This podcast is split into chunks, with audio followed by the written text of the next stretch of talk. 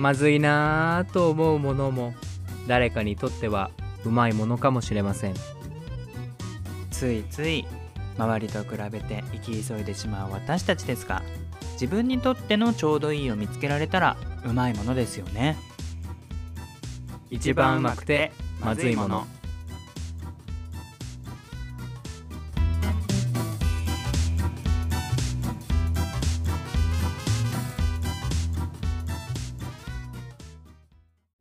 皆さんどうも。今回はちょっと前振りが思いつかないエイシオです。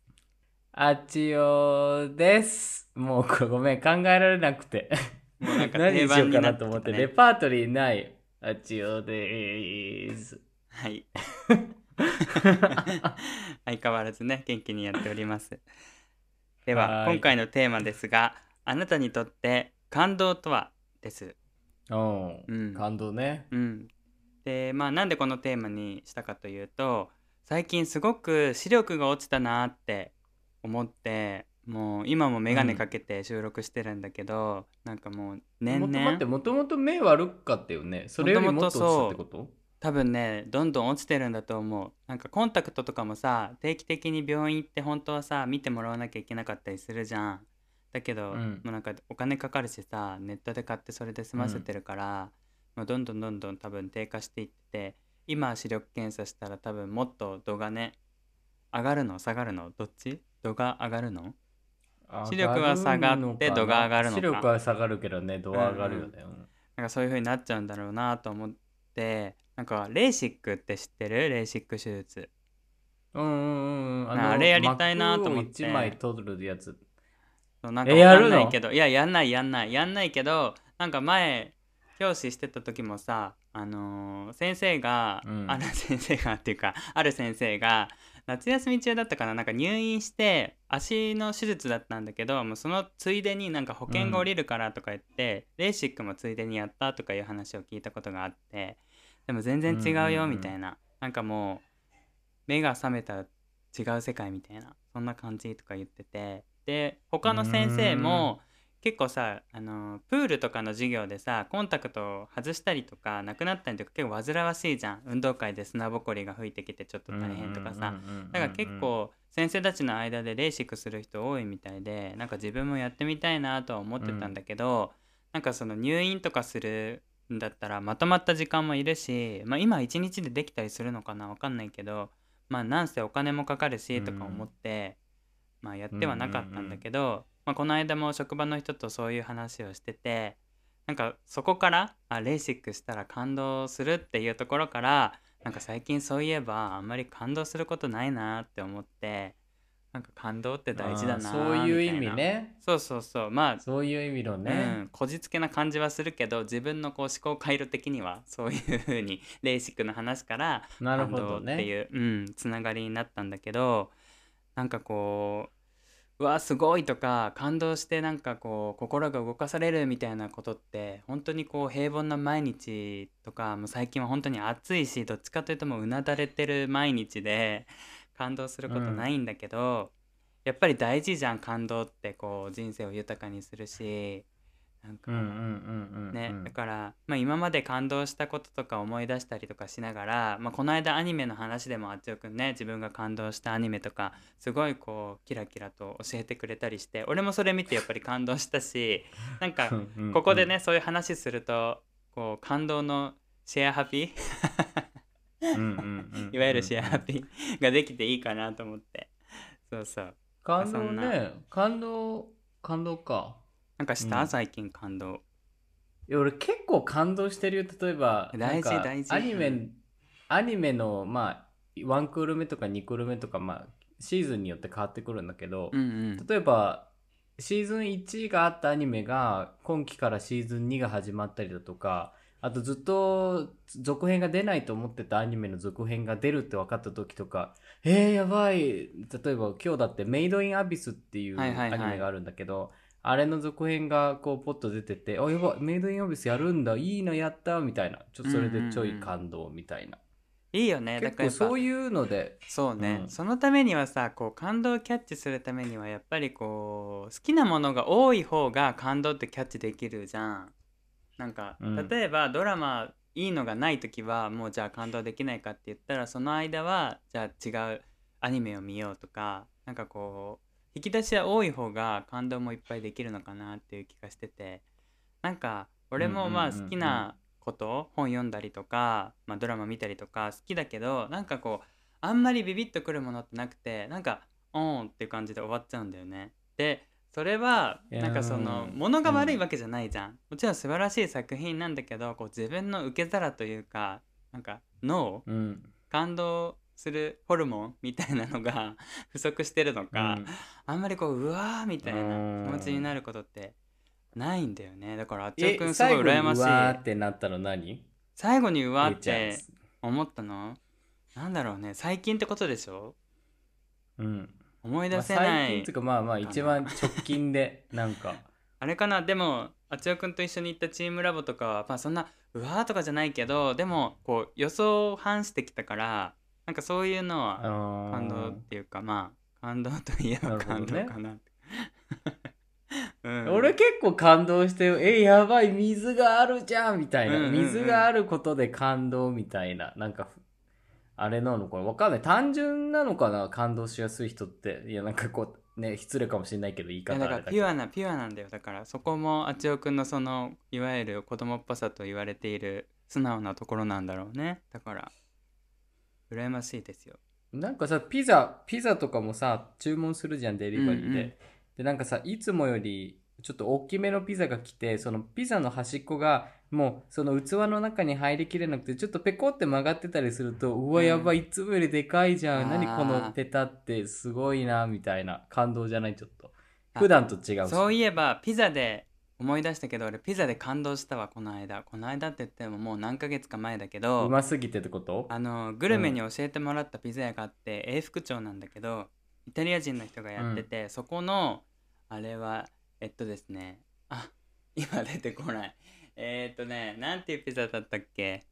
えーマルゲリータ？違う違う。あもういつもあそうマリナーラ。いつも言ってんのにと思って。マリナーラがめっちゃ美味しくてなんか味は確かに濃かったんだけど、なんかすごい感動した。うん。あれは感動したわ。また食べたいって思った。それがえなんかそれを繰り返していけばいいんじゃないの？日々。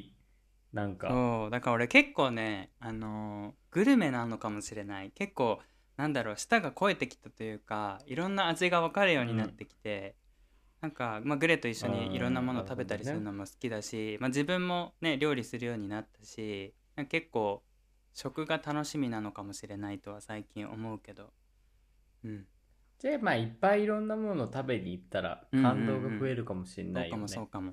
ねでまたこう日本以外の国とか行ったりするとねこれから感動することもたくさんあるだろうしまだまだこれからですね、うんそう思うとねなんか希望が見えてきた結構単純なところに感動はあるからそれの連続をつしていけばいいよね。うんうんうんなんか日々確かにね。確かにでなんか、まあ、せっかくだから今まで感動したことをちょっとピックアップしてみて、でも感動っていろんな感動があると思うけど中でも泣いたこと感動して涙が出たっていう涙が出るぐらい感動したものをちょっとどんなのがあったかなって思い出してみたんだけどね。そう。うん。まず小説。小説は韓国の小説なんだけど「賢ぎ」っていう「賢ぎ」カタカナで「賢ぎ」っていう本なんだけど、うんうん。まあ、日本版で反町隆史がドラマしたりしたのかな。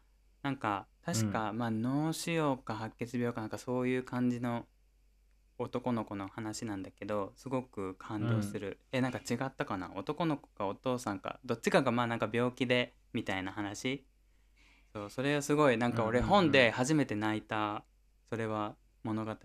賢ぎであとはあ本だったんだね。そうれそう小説小説。であとドラマドラマはこの間もあのー100の質問の時にも言ったと思うんだけど海外ドラマの「This is Us」っていうこれももうシーズン5とか6とかなのかな？すごい長いんだけど1話1時間ぐらいあって、でもすごい、あのー感動するしあ家族欲しいなって思いたくなるようなドラマなんだけどこれもね気づいたらなんかこう泣き笑いみたいな。えー泣いちゃうんですけどね。みたいな。そう。であと映画で言うともうこれ王道だけど「クレヨンしんちゃん」の大人帝国の、あのヒロシの回想シーン。あれはもうなんか何回見ても涙腺が刺激されるなって思うしあのーどんなんだっけ？ヒロシの回想シーン。なんかさあのーなんだろう。昭和の世界にさ脳が洗脳されててさあのーもう、うん今の現実世界のこととかしんのすけのこととかも忘れてしまってたんだけどあのーしんのすけがさヒロシの臭いこう靴を嗅がせたらその匂いで記憶がカムバック カムバックじゃないフラッシュバック。あったねあったねあったそうそうねあったねしてなんかこう若い時からミサイに出会ってしんのすけとひまわりが生まれてとかいうこうどんどんこう回想していくところででひろしが泣いてるみたいなところがちょっと。あーあったね、あったね。そうあれがすごい泣けるなっていうのと。あとドラえもんはおばあちゃんのやつ？あれやばい、ああれね。うん、もう話忘れたけど、うん、当時泣いたなっていう記憶。でまあそのなんだろう。エンタメ系はそんな感じ、まあ、他にも多分あるんだけど今思い出せる限りではそんな感じで。あとまあ単純に純粋にオリンピックとかスポーツでも割と感動するなって思って泣きはせんかもしれんけど。泣くんだ。あな 泣いてはない。うん、泣いてはないかもしれないけどまあものによっては泣いたりするのかな。その引退会見とかあの例えば吉田沙保里選手がさなんか銀メダル取った時になんか多分泣いて謝ってたと思うんだよねなんか。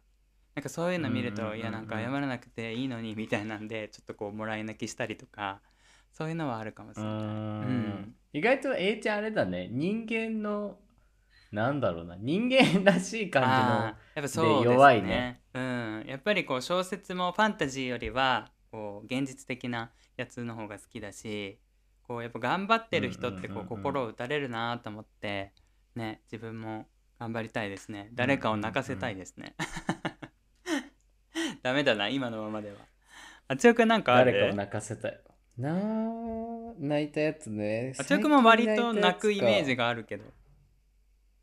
泣くけど最近映画であんま見てないから泣くってことはなかったけど昔泣いたのがうん。やっぱあの何だったかなタイトル。えっとものすごくうるさくてありえないほど近いっていうあのあー。911でお父さんを亡くしてしまった、はいはい、はい。まあ、ちょっと変わった少年とお母さんの家族再生物語みたいなやつでおお父さんのちょっとその亡くなったお父さんが部屋のいろんなところに自分の記憶をこうまあまあ記憶別に意図的にではないけどこう思い出がこう隠れててそれを発見しながらまだお父さんはいるんじゃないかっていうのを探したりとか、まあ、あと父を亡くした息子と母がどうこう向き合っていくのかみたいなところとかっていうのを見た時には泣いたし、あと何で泣いたかな映画は。あとはうーん。映画もね結構あるよ俺映画ねうん、映画見る時って自分の心がすさんでる時しかあんまり見ないからあそうなんだ。なんかそういう時って本当にその映画が優れてて感動してるのかなんか自分の気持ちとリンクさせて無理やり泣いてんのかちょっと分かんない部分があって、意外となんか何年か後に見るとあそんな感動してなかったなみたいなこともあるからなんか映画はあんま感動してないけど最近感動して泣いた。あー俺あれで泣いた映画だったら「フォレスト・ガンプ」あれいいよ。どんなの？どんなのだっけ？なんかちょっと変わった人が主人公でなんか戦争に行ったりとかするんだけど、なんかこう大切な人ができてみたいな割と長めだったんじゃないかな。それね結構思い出の映画なんだよね。グレと一緒に見て。うん。感動な。映画も少ないし日常でか涙流すって意外と最近ないかもしんない。ねやっぱないよね感動することって。あまあ感動ちっちゃい感動はあってもなんかこう記憶に刻まれるぐらいのさなんかね。たまに超失礼かもしんないけど久しぶりに友達に会って泣いてる子とかたまにいるじゃん。なんかもう感情がバグってさ泣いてる、うんうん。ああいう人見るとさなんか逆に羨ましいと思うそこまで感情がこう,、なんか変になるのってさどんな精神状態なんだろうみたいな。ふと冷静に考えたらなんかそこまで離れてるっつってもさ23年じゃんとか4年とかじゃん,、うんうんうんそんなさ60年間離れてたわけじゃないのに「いや久しぶりわかんないけど涙が出てきた」みたいな人たまにいるじゃん、なんかそのその感情にたまになりたいと思う時があるんだよね、確かに確かに。なんかそこまでこう好きでいられるっていいよね。こう例えばさファンの人が芸能人とかに会って泣いたりとかするじゃん。あそういう感じだよね。そうなんかすごい何か思い入れがないとできないから、うんうんうん。それだけさ熱意があるってことは素晴らしいことじゃん。うんでもちょっと冷静になっちゃう自分がいるからそこまでなれない自分もいてうんうん確かになん確かそういう人見るとちょっと羨ましいなとも思ったりはするけどね。なんかこう理性の方が強くてね昔からどううも、ん。そう。でまああっちおくそんな感じ？あんまりあんまり思いつかないか。急にはね。ちっちゃい感動あるけどそんなな泣く？なんかこの前あれの家族がいろいろあった時にその話を聞いた時にちょっとなんかもらい泣きしたりはしたけど、うんうんうん。それ以外はあんまりないかな。なんかほんとちっちゃいことで感動するようになったかなってもう大人になったらわあなんか紅葉綺麗とか。うんうんうんうんうん。わあ虹とか。ほんとなんかそういうそういうので感動することの方が多いかもしれないうん。なんかさこのなんか大人になって犬が死んでも泣かなくなっちゃったし昔まあですごい泣いてたのに、うんうんうん。なんか俺と母親だけなんか泣かなかったりするんだよね犬が死んだ時とかね。だからなんか何なんだろうね。昔までもうわーわー泣いてたのに、うんうんうん。もう会えないと思ったら、俺なんかさ周りの人が泣いてるとうん泣けないのよ、なんか自分がなんか多分そこで理性働くんだろうねなんかダメなんだよね。ああなるほどね、でまああとはその感動する事柄と出会うタイミングもあるのかななんて思ったりもしてなんかこう、うん。俺もねさっきいろいろ上げてみたけどじゃあもう一回同じやつ見てみようと思って改めて何年後とかに見てみたらそうでもなかったりとかしてなんか子供の時に見て感動したものでも、今見るとえなんかちょっとみたいなのって結構ねあったりするなーなんかも思って。まあね感動ともいえこうその場その場でこう自分にビビッとくるものってやっぱあるんだなってさっきあっちおくんが言ってた、うん映画そのままが感動するのかその時の自分のこうね感情とリンクしてなのかっていう話がまさにそうだと思うんだけど。ね。うん。なんかこう今の自分が感動するものを見つけていきたいなっていうかね。そうなんかずーっと同じもので感動しないっていうのもなんか嫌だよね。なんかうん。なわかる？これがさ自分の感動するもう一つの絶対のポイントですみたいなのがさあればなんか揺るぎない確信が持てるけどさ変わっていっちゃうからちょっとなんかねなんかうおーって感じになるよねいつも。そうね。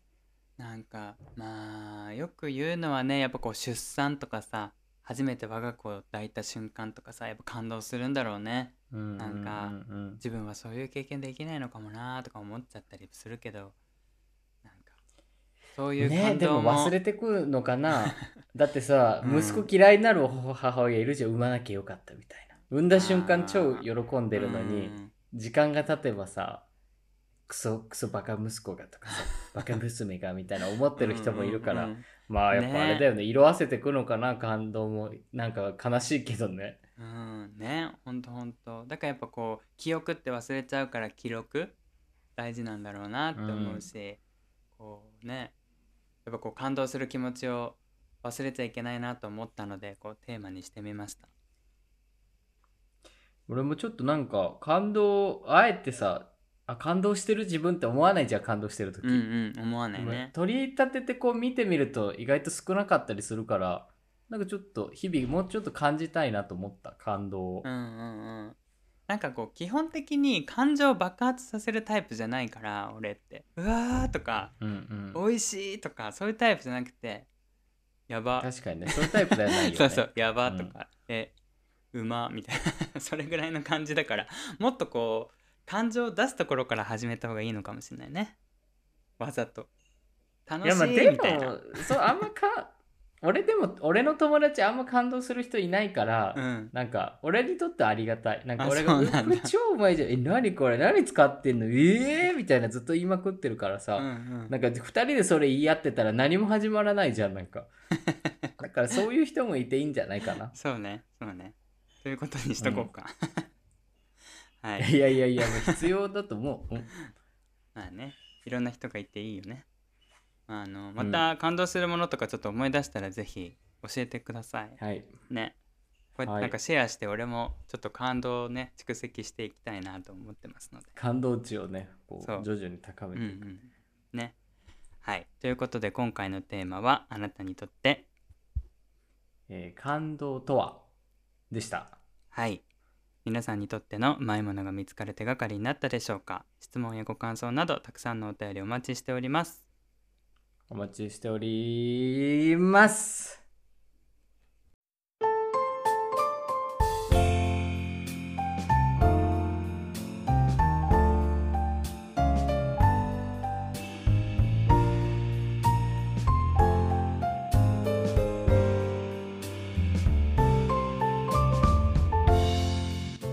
の番組は今日を愛するクリオネ。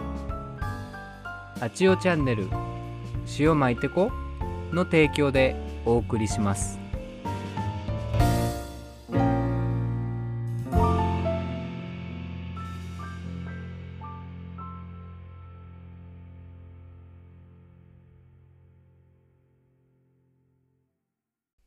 はい、はい。それでははい。お便りを紹介します、はい。椎名青りんごさん。すごい癖の強い名前ですけど。椎名 青りんごさん。こんにちは。いつも楽しく聞いています。初めてのお便りです。距離感の回を聞いていろいろ感じるところがあったのでちょっとお話ししたいです。距離感って人それぞれだから本当に難しいんですけどそういうのを学ぶ場所こそ小学校や中学校だと僕は思うんです。うん。小中学校ってまだみんな幼くて相手との距離感の合わせ方を知らないから傷つけちゃったり逆に傷つけられたり時にはそれがいじめに発展してしまうってことだと思うんです。でもそれって正直しょうがないことのような気がするんです。10歳前後の子供が相手の気持ちを思いやって距離感を保ちつつ生活するというのは難しいし学校ってそういうことを学ぶための場所でもありますよね。実際幼い頃有吉さんのような毒舌キャラに憧れていた僕は友達に暴力振るって泣かせたり悪口を言ってたくさん傷つけたりしてしまいました。それが今でも誰かの消えないコンプレックスにつながっている可能性は十分あるしそれは時間が経ったからといって許されることではないと思います。逆に自分も小中の頃えぐいストレート悪口が今でもコンプレックスだったりします。今となっては申し訳ない気持ちでいっぱいですが当時はそれが面白いとか思ってたりしました。すごく正直ですね。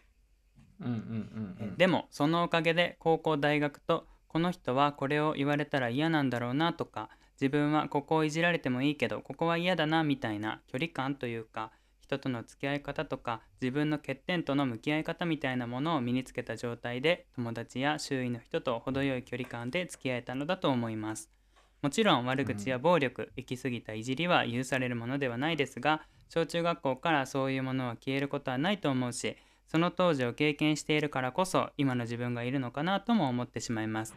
いじめや体罰が問題になっている昨今ですが八尾さんや栄翔さんにとって小中学校ってどのような意味を持つ場所でしたか？栄翔さんの教師の経験からの意見もぜひ聞いてみたいです。わお。うん。教師の経験からね。ちょっとまずあつおくんからいいですか？小中学校とは。えー小中学校。うん。うーんまあ。まず自分のでいいんじゃない？自分の小中学校時代。どうあんまいうり意味、うん、いい思い出はないけど。うんうんうーんなんか俺が通ってた小学校って結構まあ特殊なとこだったからその、まあこれ多分言っても大丈夫だと思うけど近くにあの、うん。うんじなん児童相談所じゃないけどそのなんだろう親に捨てられた子供たちが集まる施設が近くにあって、そこからね結構あの学校に通ってる子がたくさんいたから、うんうんうん。全校児童の2割か3割くらいがそこから来てた子で構成されてたりするとこだったのよ、うんだから、うんうん。クラスの中で確実に56人はそういうところから来てる子がいたからある種ちょっと、なんだろうな普通のお親がいないという子供がまあ、当たり前な状態っていうのを認識してこう学校生活を送ってたりしたし、うん。やっぱそういう子たちってその自分たちの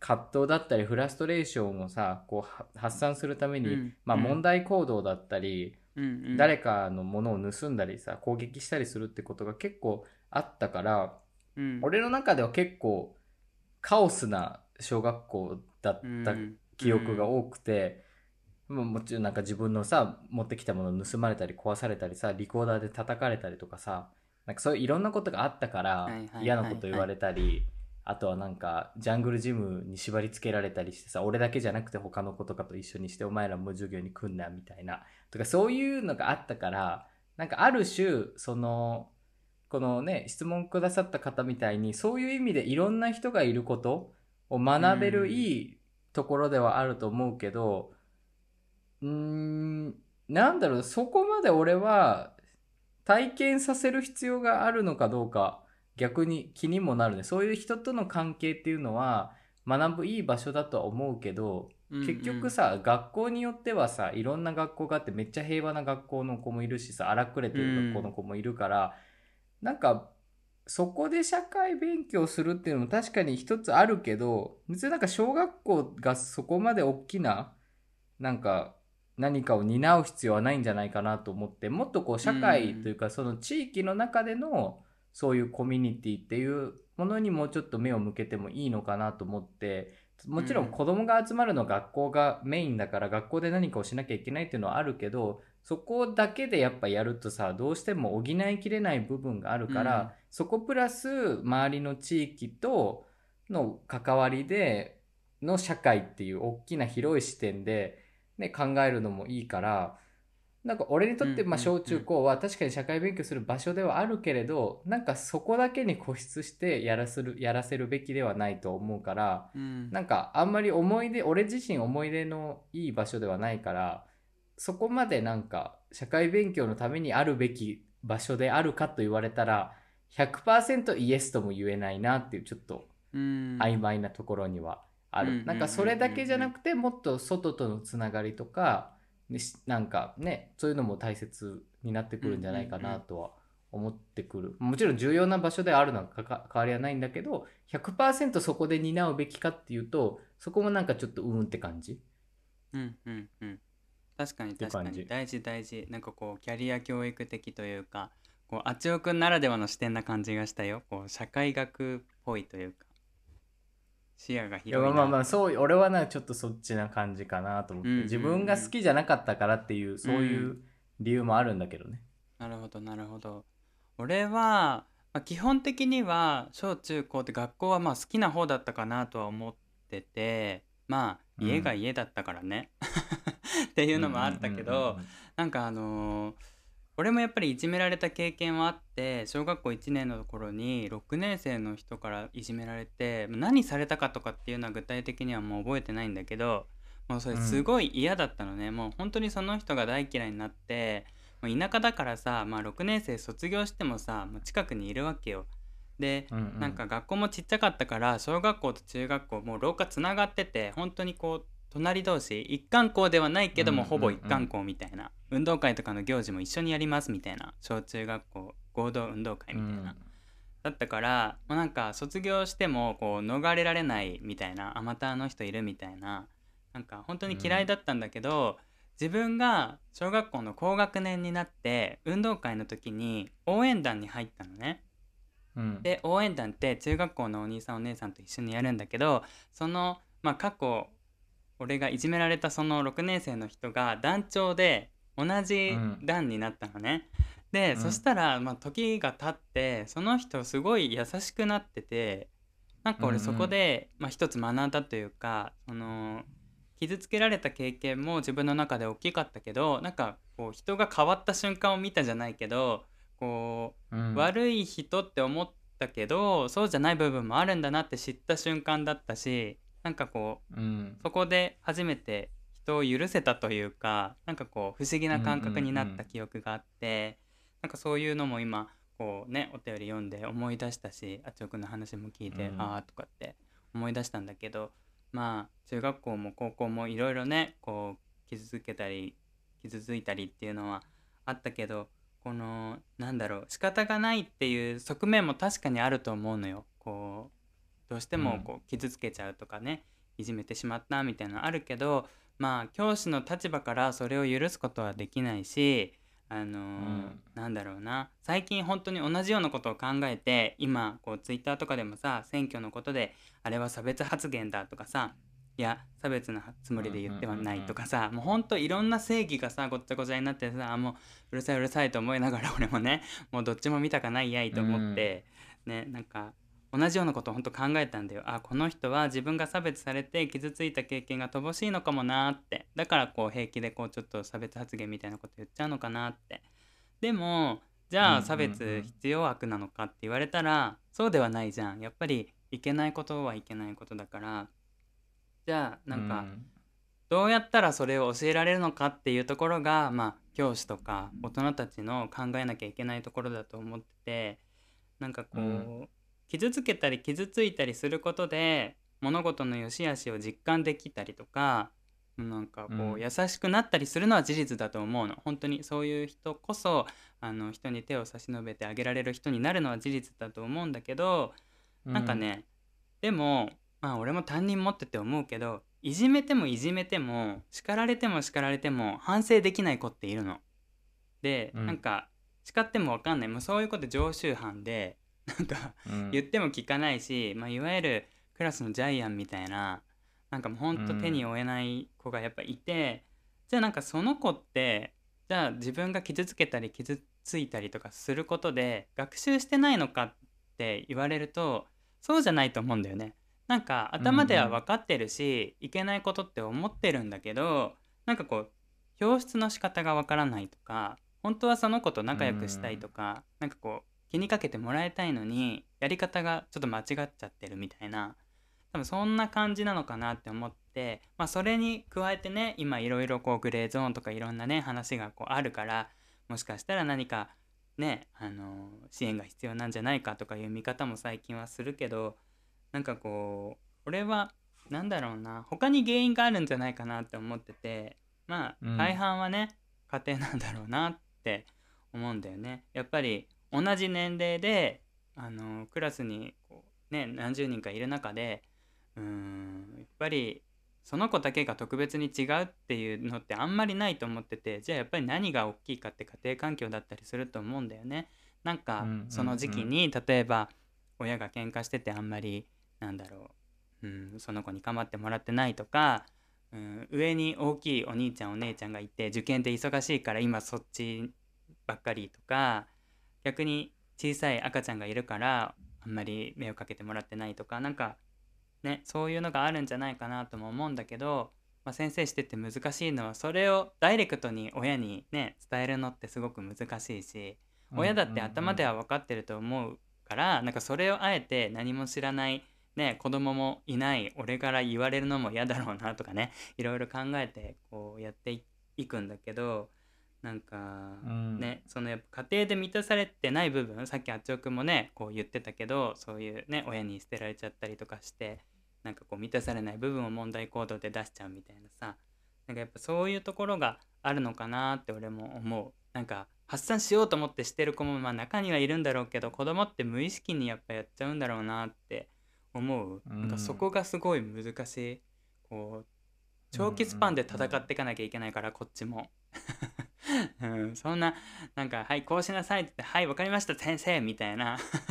そんなねうんうんうんうん。ポンポンってうまくいかないからそれがすごくこう苦しいんだけどね。でもなんかそういうすごい手がかかったり毎日毎日家庭訪問に行ったりとかしてた子がね何年後かにこう連絡くれたりとかするからやっとそこで報われるっていうかなんかこう、ああ時間が経ったんだなみたいになったりもするんだけどねなんかそんなことを思い出したかな。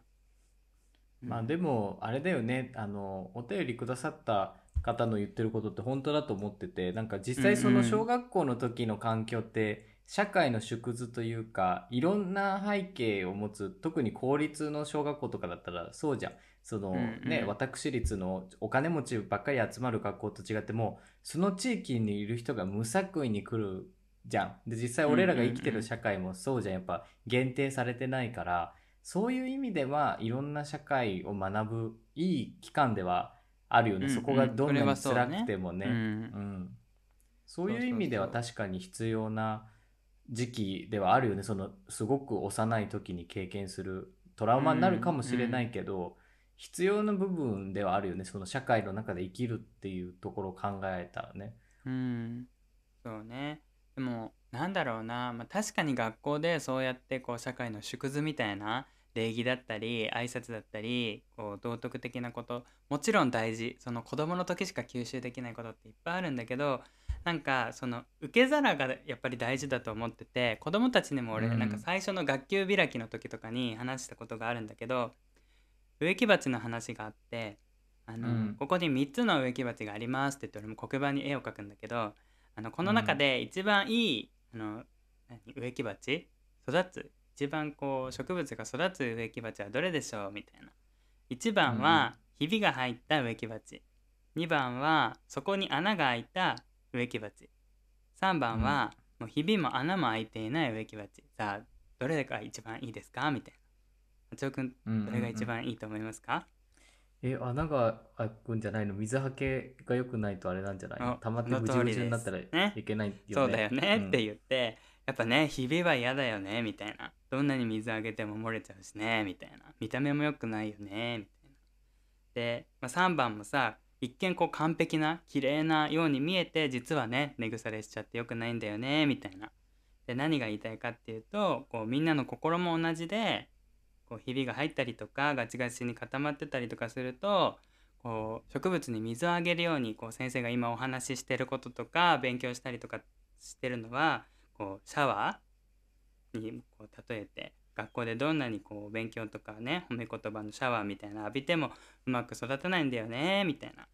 だからこう心も体も毎日健康にして2番の植木鉢みたいにこう立派な心の植木鉢を持って学校に来てほしいなとか言って 話すんだよね。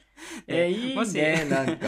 そうそうもしひびが入っちゃったとかこう緊張するなとか心配不安があったらいつでも先生に言ってねみたいな はーいどこまでねその子たちが分かってるか分かんないけどねでもなんかこうえ4月の最初に深いと思った。なんか最初に穴開いてるの超重要ね。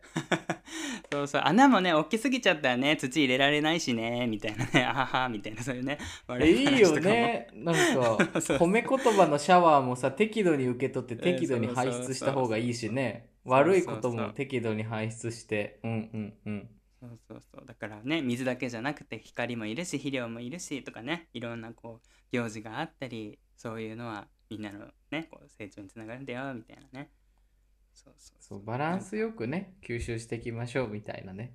そうそうそう。だからそのね 子供はやっぱりその心の植木鉢っていうのをね自分じゃなかなかこう管理できないと思うのでやっぱり大人たちがしっかりしなきゃなって思うしねこういじめや体罰がなくても伝えられる方法ってたくさんあると思うからそのいけないんだよとかっていうことは。だからなんかねうん。教師だけの仕事じゃなくってあちょくも言ってたけどねこう親だったり我々がねまずこう子供たちの安心できるこうベース植木鉢うん。作っていきたいなと思いますよ。そうですね。はい。こういうことでよろしいでしょうか？もうね、難しいですね。100%じゃないですか？ねいやいやね、なんか言葉も選んじゃうしね。うん。うん。はい。じゃあまあこういうことです。青りんごさん、はいありがとうございました。ありがとうございました。はい。それでは2通目です。しかちゃんさん、初めてメッセージを送ります。お風呂上がりにうままずを聞く時間と決めてから面倒だったスキンケアも楽しくできています。お嬉しいですね。なんかそういう。ね。ねえ俺もやろうかしら。やってんの、えーあなたにとってスキンケア最近やっちゃう。スごめんなキンケアとか、まあ、化粧水 化粧水だけだよ、まあ、パンパンパンぐらいいや、俺も一緒だから、なんか、えー、じゃあそんななんか、あの、こだわってやってんのかなと思って。うん、言葉だけ口だけ口だけ。はいでは気を取り直して。はい。えーあなたにとって性別とはの回で話題に上がっていたプリクラ店にどうして男性だけで入れないのかについてですがあ覚えてる、はいあっちゃんはい。はいはい覚えてます、ね。覚えてます、覚えてうんうんます。うん。プリクラってすごく盗撮が多いんですそうなんだね。知らなかった。確かにね。うん。知ってた？いや、知らないけど、考えてみたら確かにそうだなと思った。女子しかいないと思ったら、変態じじい、じじいって限定してあれだけど、入る可能性もあるじゃん、やっぱりね。えー落書きコーナーに入ってしまうと外が見えないので足元やスカートの中を盗撮されやすく店内が狭いので他の人からも気づかれにくいです。田舎のイオンにあるオープンなプリクラスペースですら盗撮を見たことがあるので都会だとさらに被害は多いと思います。かっこ盗撮だけが原因ではないかもしれません。うん。あるんだねやっぱね。あるよね、絶対。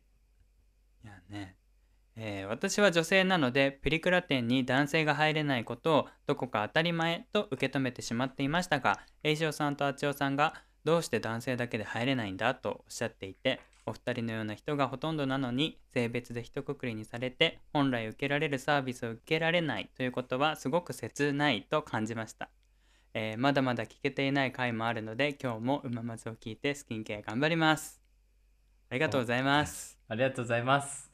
もうお肌トゥルントゥルンになっちゃうね。長いしね、ちょっとうままずね。うん。スキンケアの時間としては。確かに確かに。そうなんだね。知らなかった。ありがとうございます。貴重な情報を。いや、でも、盗撮とかがあると思うと、なんか、あ、そういう理由があったんだなって思ったら別に俺入らなくてもいいやってちょっとなんか変に納得しちゃったかも。うんでもさ、今、男のセクハラ？男、男を対象にしたセクハラもあるやんな。まあまあまあ、なんか言ってたよね。ツイッターかなんかで結見たかな。構聞くよ。うん。ねそっか、そうなんだ。だからもう女性だけみたいな。え、でもさ、わかんないけどさ、レズビアンの人とかさ、盗撮しちゃうかもよみたいないや、話まあまあまあ、になってもそれね、それ言ったら、キリがないよね。いやもう言っちゃうよねそりゃ 言っちゃいますよ、まあね、そんなこと言ったら女性っぽく振る舞って入る人もいるからね。そんわかんないじゃん。女性らしく見えたら OK かもしれないじゃん、それは。だから、うんうんそどこまでそのプリクラ業界がどこまで限定してるかはわかんないけど、まあまあまあ難しい区分ではあるよね。そこもね。うんうん。うん一個。まあね。こうちょっとこうボーダーラインというかこう予防をしようと思ったらそういう対策を取るしかなくなっちゃうのかな。なんか誰かに見張られながらやるのも嫌だしね。警備員近くにいますみたいなさ。がそのあのプリクラのシートを全部取っちゃえばいいんじゃないの？みんなが中で撮ってるのが横から丸見えの状態でさみんな頑張って撮ればそのもう完全にオープンにしちゃうみたいな。嫌かもしれないけど撮る側はね。だけどまあそこで盗撮は生まれないよねさすがに。カーテンとか仕切りがなかったら。今みんなさ USJ とかあのディズニーとかでも TikTok 人目をはばはばかって？人目をうん。はばからず、うんうん。言葉がわからん。やってるみたいだからね。プリクラのその何？のれん？のれんじゃねえなあれ何？布？あれよねあれもなくても大丈夫だようんね。うん。まあまあそしたら誰でも入れるようになるかもね確かに確かに。まあ、そういう理由があったんですね。知りませんでした。まあでも俺ら男うございました2人で入ったよねこの前入った入った。そういえば撮ったねって感じね。うん うん。ね、なんか、プリ帳に貼らなきゃとかね、言ってたね。冗あ談でった？プリ帳 えープリ帳買ってないまだ。プリ帳って何でもいいの？ノートだったら何でもいいの？えーわかんない。プリ帳ってでもなんか、あの、シール手帳みたいなんじゃない？シえールを。学生学生書の反対とかに貼るんじゃなくてプリチョって。携帯のカバーに貼るとかじゃなくて。もう古いか。もう古いね。今時そんなことしてる子わいないよ。かんない。え、今みんなプリクラってどうしてんだろうね。スマホカバーとかに入れてんのかな？あ賢いねえ、ちょっとそれも教えてほしいね。今プリクラ撮ったものってどうしてんだろう？皆さん。け昔の俺らからするとさなんか携帯に貼ったりさ、なうんなあとなんだろう携帯あ わかんないけどプリチョとか作るのだるかったらなんか適当に学生手帳に貼ったりとかさしてたけどうんうんうん。なんか俺いつまでも財布の中に入ってたりするね。なんだろうねシールとしての役割はあうんんまりないかもしれない。あ冷蔵庫に貼ったりしてたかも俺なんか貼らなきゃと思って、へえ貼らなきゃと思って。そうそう無理やりせっかく撮ったからね。そうそうそうプリントクラブね。プリントクラブなんか言ったらダサいよね名前ねプリクラ可愛いけどね プリントクラブね。写真の話もしたけどね。まあなんかプリクラはプリクラでいいよね。なんか一種の、なんだろう、伝統というか、確かにね。目がめちゃめちゃでかくなるけどね。うん、日本っぽいっていうか、あれはあれで味があるような気がする。うん。はい、じゃあ、ちかちゃんさんでした。ありがとうございました。ありがとうございました。じゃあちょっと本日は2通だけなんですけれども、最近ちょっとね、お便りもあの皆さんちょっと遠慮されてるのかなっていう感じはしますが、いつでもウェルカムですので、ね。そう遠慮しないで何でも一言でも大丈夫です好きとか嫌いとか でも大丈夫です確かに。はい。お待ちしてます。お待ちしてますはい。以上、うままずでした。ありがとうございました。ありがとうございました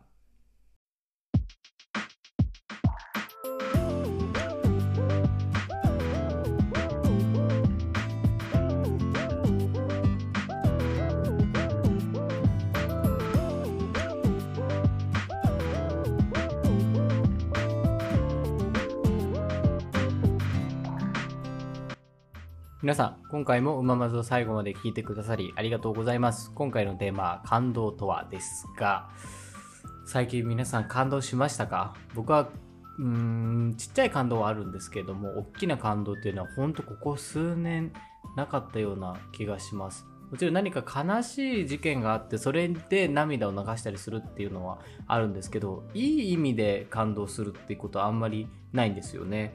だから感動ってまあ書いて文字のごとく感情が動くってことじゃないですか。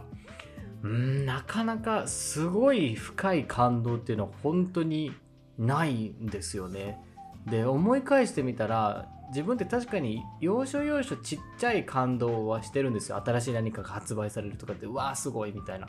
でも本当に深くうわーって心が揺さぶられる瞬間って思い返したらそんなになくて。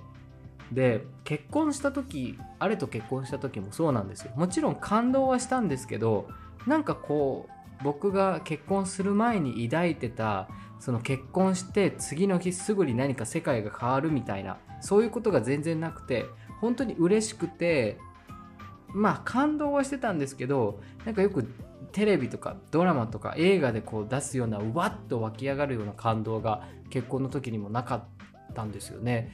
なんで本当にもしかしたら僕自身が感動に乏しい人間なのか意外と感動ってめちゃめちゃ大きなものじゃなくて日々のこういうちっちゃいものの何かでちょっと揺さぶられる心が本当の意味での感動なのかもしれないなーなんていうのを A ちゃんとちょっと話しながら感じました。